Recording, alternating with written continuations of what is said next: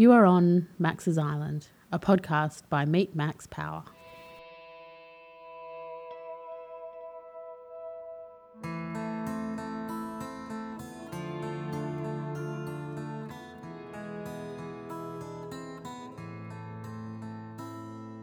On Max's Island podcast, you'll hear the lived experiences of people who choose to live life a little differently.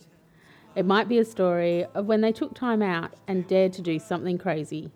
Perhaps they made a decision to leave it all behind and follow their dreams. Or maybe they just stopped listening to what other people thought and did what was right for them. This experience becomes a story that is part of them and one that you need to hear.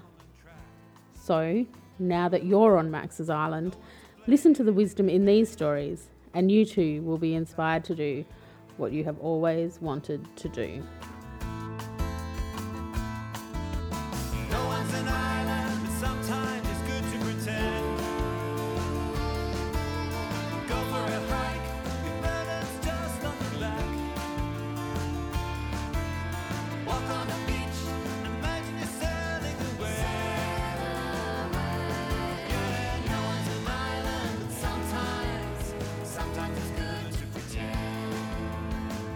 Today on Max's Island, it's a little bit different for me. I'm talking to somebody who I've only just met. Hmm. So this is really exciting for me. So I'd like to introduce Yvette Gray. Thanks for joining us on Max's Island, Yvette. Oh, thanks, Tony. Thanks for having me. So as you know, this podcast, the Max's Island, is an opportunity for people to tell stories about when they did something crazy, went against the flow, did something against what other people had advised them to, or just did something really different. So the microphone's all yours. Tell our listeners about your story. Okay, thank you. I guess compared to most people in society, the different, well, the most different thing about me, or one of the most different things about me, is that I've chosen to be a non drinker.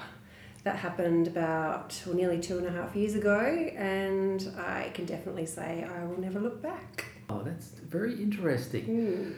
Obviously, the question is what led you to make that decision? Well, the decision to stop drinking was kind of like the icing on the cake in a long journey of healing for me.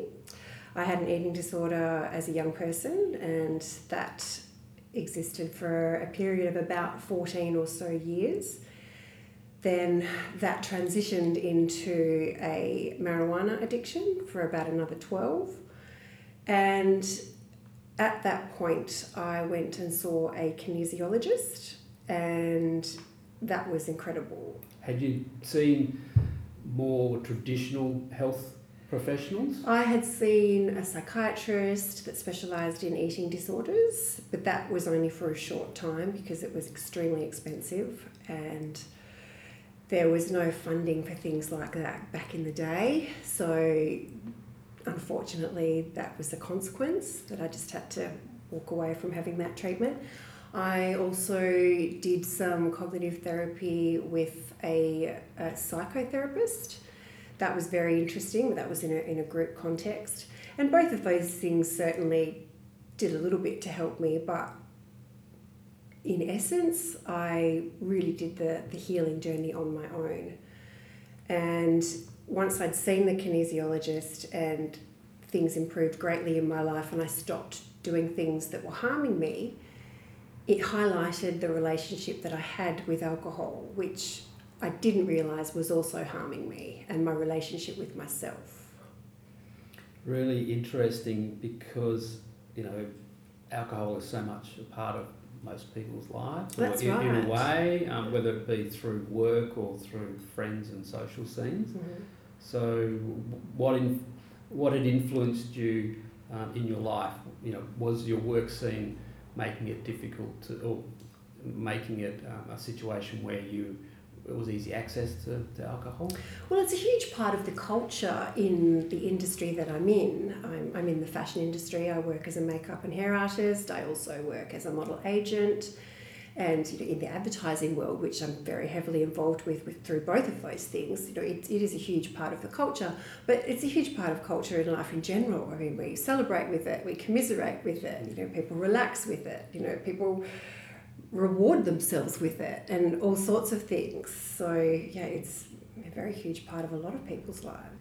So you made the decision, Yes, yes. and I, then what happened? Well, I'll tell you how I made the decision initially. Mm-hmm. I came across a book on my Facebook page written by a WA author by the name of Rebecca Weller. The book was called A Happier Hour, and you could sample the first chapter free of charge. So I did that, and I found so much of what this woman was saying resonating with me, and I realized that it had been something that had been on my mind for a very long time. And so the very next day, I had breakfast with my best friend. My best friend had had issues with alcohol herself for a long time previous. And so at the time that I had the conversation with her, she had been alcohol free for seven years.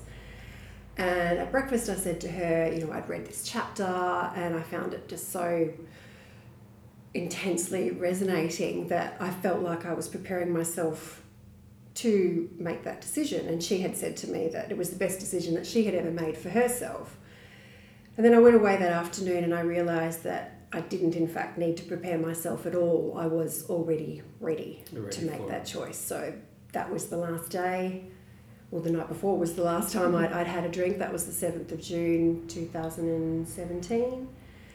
And I haven't looked back since. And if you had have said to me three years ago that that was a choice that I was going to make, I would have just said, give me another champagne. Uh, but yeah, surprisingly, that's what I've done, and it's been the most incredible thing ever. So I'm assuming you downloaded the entire book. Yes, I did. I purchased the book and I read it, and I found a lot of it resonated with me. I've since met the author, she's an amazing woman. And yeah, I, I didn't tell my husband even for a couple of days because I wanted to be sure in myself that I was making the choice for me and didn't want to be swayed in any way about that choice. Uh, because, you know, another part of the cultural attachment to alcohol is the feeling of belonging, and that's something that people do together. So, doing something differently and separating yourself from that, you know, not only creates situations for yourself, but it highlights it for other people as well. I'm always interested when there are books or things like that, philosophies that people introduce that um, change people's attitudes immediately. Was there one particular thing within the book, or was it just a general tenet that sort of opened your eyes? No, it was really just the first chapter and the fact that I could relate to a lot of what she was saying, you know, hangovers and feelings of shame and occasional blackouts. I mean, it wasn't anything major. I didn't have a huge problem with it, and it was probably quite what is considered a quote unquote normal relationship according to what I see other people have. However, I just became acutely aware that I didn't want to have that shame in my life anymore. And life's too short to not remember everything and to not be present when you're having conversations with people. And I realized, you know, I might be standing there talking to somebody, but instead of listening to them, I was thinking about how much was in my drink and getting to the bar and the next one and that sort of thing. And I just thought, I don't want to be that person. I was ashamed of what it brought out in me. So I've got two questions around this. So the first one is Did it change you in terms of the way you operated as a professional? And then secondly, how did your friends, workmates look at your decision? Don't think it changed the way I work professionally because I've always been highly professional in the way that I operate and I've always been very proud of that. I may have gone to a few jobs here and there with a hungover, but I was still always on time and always did the job, and I kept that to myself. In terms of responses from friends, I, I've had a huge myriad of responses from, from friends and family, and I still get that, and I'm sure I will continue to get that, you know, for the rest of my journey. It's really interesting how other people uh, react or respond to you in terms of that because it highlights for them their own relationship, and for a lot of people, that's not a nice place for them to be. It makes them uncomfortable. So instantly, a lot of people will project that on you, and you know they want to know why, and they ask quite intensely personal questions, and I'm okay with that, you know, because I'm a very open person. Do you think they're looking for, you know, something that allows them to distance themselves from making that sort of decision? So they're looking for something really dramatic, like a Yes. health scare or a Yes. spiritual enlightenment, uh, um, finding God, or any something like that. Yet often it's and it appears to be none of those things in terms of the um, a real dramatic thing, other than just the realization that there's a better way. That's right, that's right. And we're all responsible for ourselves on this earth. It's up to us to become the best possible human that we can be. And so you know, I just took that responsibility on board. And, you know, that's a decision for me. When I make a decision for me, it's got nothing to do with you and your relationship. However, it, it does bring that up for people, which is very interesting. It's been a couple of years now. Yes. Any feelings at any point in time that you would change that and go back to the lifestyle you had before? No, uh, the most profound change for me, which was the most unexpected, was that I think it was probably about day 18 into it when I had been for my regular walk at Lake Monger. I was on my way home and I just had this intense emotional feeling come over me where I actually thought to myself, I'm finally healed. I really am healed. I'm finally comfortable in my skin and I mean it.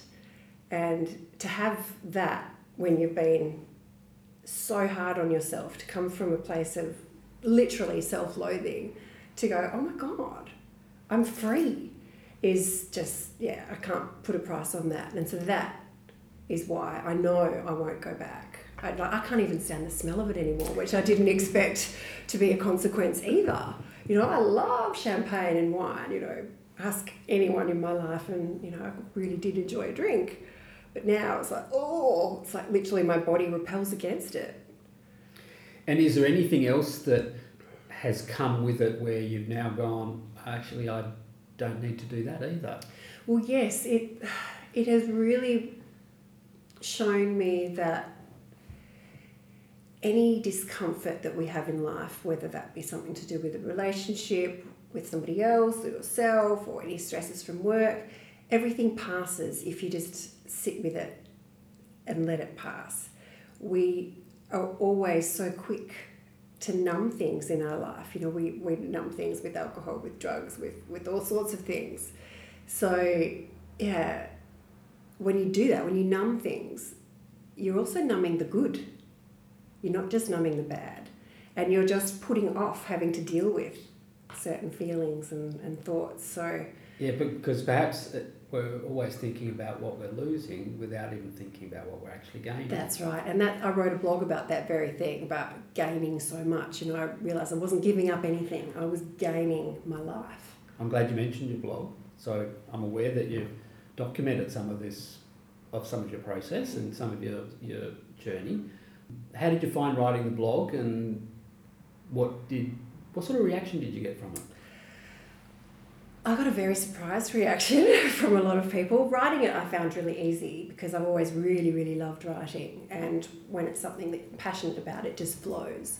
So I found that quite cathartic as well, and also because I'm a big believer that our purpose on this earth truly is to help one another, and that's as simple as that. So if I can share something that someone else might relate to and that might trigger them to then help them become the best version of themselves, well, then that's way more than I could ever ask for. It's interesting. That's a really interesting point. I find that people who are empathic like that and want to um, really understand others and, and let others um, make their own decisions about their life and, and are really concerned about the way other people think are often the ones that don't do the same thing for themselves. So you've actually achieved something where you've satisfied your own desires as well as understanding how others may feel. Yes, So, Yvette, you mentioned the reaction that you got Yes. from the blog. Did people reach out to you for further advice around their lives? Yes, I received an unexpected amount of private messages from people saying that they had been thinking about doing it themselves and thank you for sharing because they felt that it gave them permission to then give it a go. I've had people say that they've tried it and then they've gone back to drinking, but yeah, it's been just really lovely having people connect in any way about it uh, because you know connection's what we're here for as well and just just fascinating people's views on it and it was almost like a secret permission to be able to share their real thoughts and feelings with me instead of you know going with the norm and doing what they think society thinks that they should be doing if that makes sense And that everybody else is doing, yeah. That's well, I should right. Part of that. that's right And so, what's the future for you? Do you think um, is this something that um, is just now? Obviously, it's now normal in your life. Yes. Well, I've written a book. It's in the hands of my sub editor at the moment.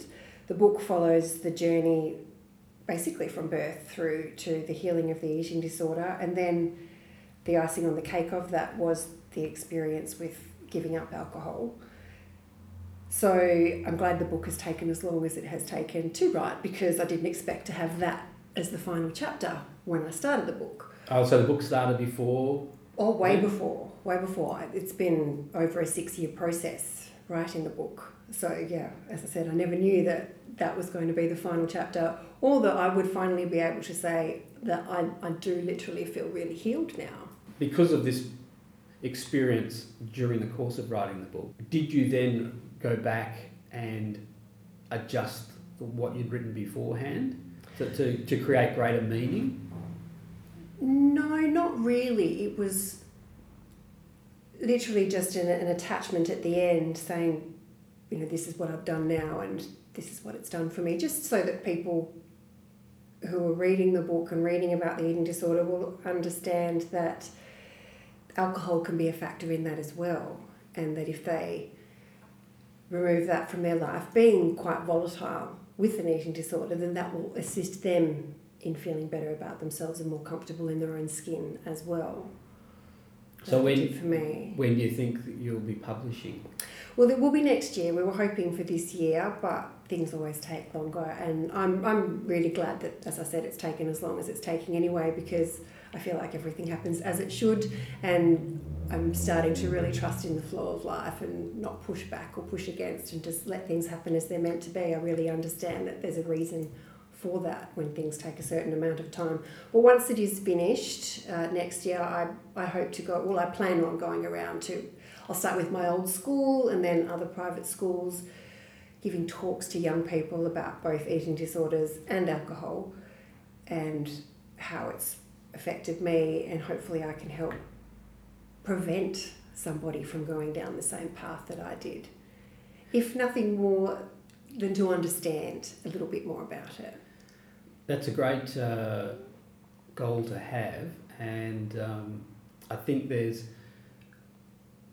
I think in that environment, young people in particular are looking for different sort of role models, Yes. and particularly people who may they may not know and come across as regular people. I think one of the um, perhaps turn offs a little bit where it might be a well-known sports person or a movie star coming back and and and um, trying to be a role role model around their lifestyle is that or lifestyle change is that often people can't relate to that person. So relating to somebody who has had a regular professional life and yet has experienced so much, then the impact will be. Um, I'm sure it'll be really great for them. I hope so. I hope so. Because when I was 18, I certainly didn't know any adult that didn't drink. And so the choice of not drinking never even crossed my mind. You turned 18, you celebrated by going out party with your friends, and that's just what you did from then on. So, yeah, I, I'm really happy to be that different person for my nephews, my nieces, and you know anybody out there that is inspired to question themselves. that's the most important thing. You know, this journey isn't for everybody. It's perfect for me, but you know, everyone's relationship with themselves and with alcohol is their own. So how do you take it when someone says, "Gee, Vet, you're a wowser now"? I get that a lot. that's that's their opinion, and that's fine. I understand why people might think that, but you know, I certainly have fun being me and doing what I enjoy doing without alcohol. And I'm the one that wakes up fresh every morning and always remembers my conversations and experiences now and is really proud of how I conduct myself socially, professionally, and personally. I've got an interesting question. I think so. When you're at a restaurant mm-hmm. and everybody at the table is uh, taking their drinks order, Mhm. ordering beer or wine, do you order just the water that's coming around the table, or do you go for a cool drink or something like that? Well, I, I choose not to have soft drinks because they're sugar laden and that's not what I want to be putting into my body. So a lot of the time it is just sparkling water or soda lime and bitters, something like that. Some restaurants are quite forward with the times and will offer a good selection of alcohol free drinks. We've still got a long way to go as far as that goes. Uh, but yeah, generally I'm I'm quite health conscious, so I'm really happy to have the good hydration of the bubbly water. I'm happy with that. Do you ever have interesting conversations with wait staff on over that? Not really. Not really. I think people are probably more comfortable now and just often um, just drinking water when they're out anyway. Yes. So it's probably not a rare occurrence. That's right. But I am coming across more and more people who have made the same decision for themselves, so I'm starting to feel like not so much of a weirdo.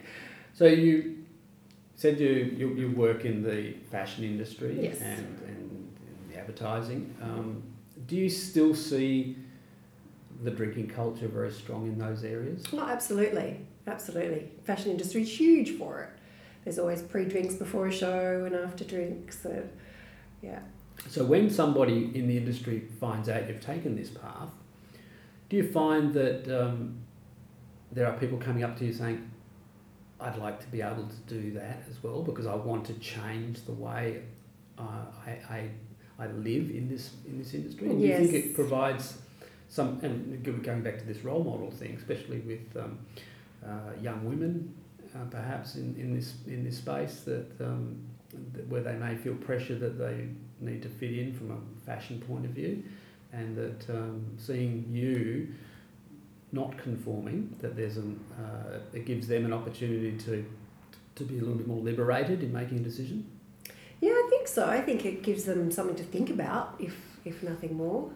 So that you've made your decision and you're very comfortable in your own self and your own position that you have and the way you interact with others.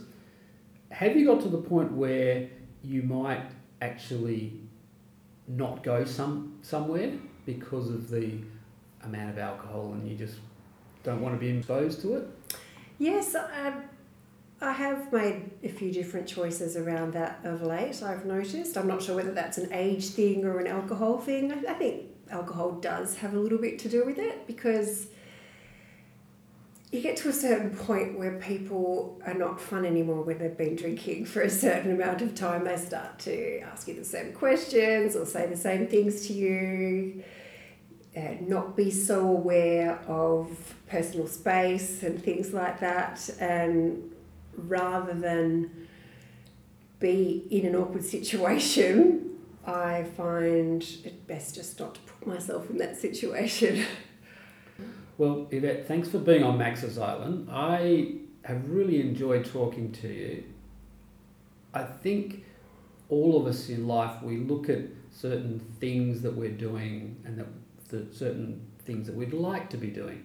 Very hard to make that transition, often without something that is a uh, dramatic moment. So the fact that you have been able to do it very consciously, very deliberately, and as we said before, it's not so much what you've given away, but very much about what you've allowed yourself or you- you've allowed to bring into your life. Absolutely. It's about reframing. You know, when you reframe things, it's, it's that saying, you know, when you change the way you look at things, what you look at changes, and that really is so true. Yeah, so thank you very much for joining us on Max's Island. Good luck with the future. In particular, good luck with the book.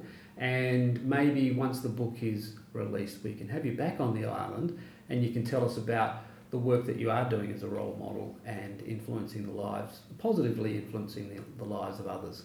It's been a pleasure. Thank you so much for having me. And if anyone's interested in, further in my journey, my Instagram page is hashtag from loathing to love. Thanks, Yvette. Thank you, Tony.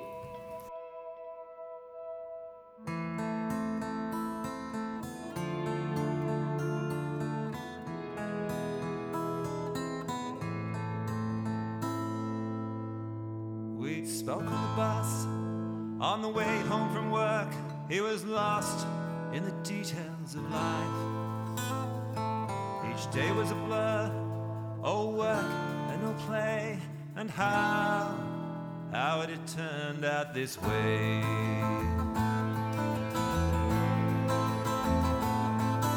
He told me his plan, a short-term escape,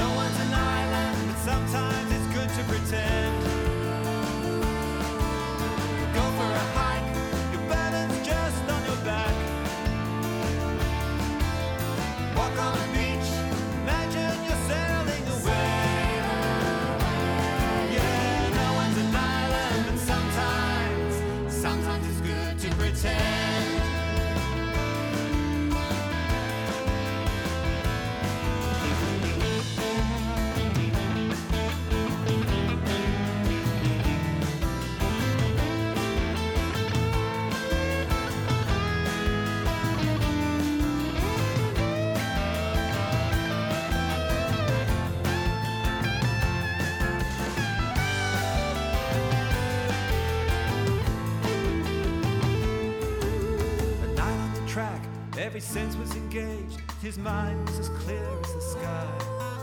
Completely alone, no emails or phone,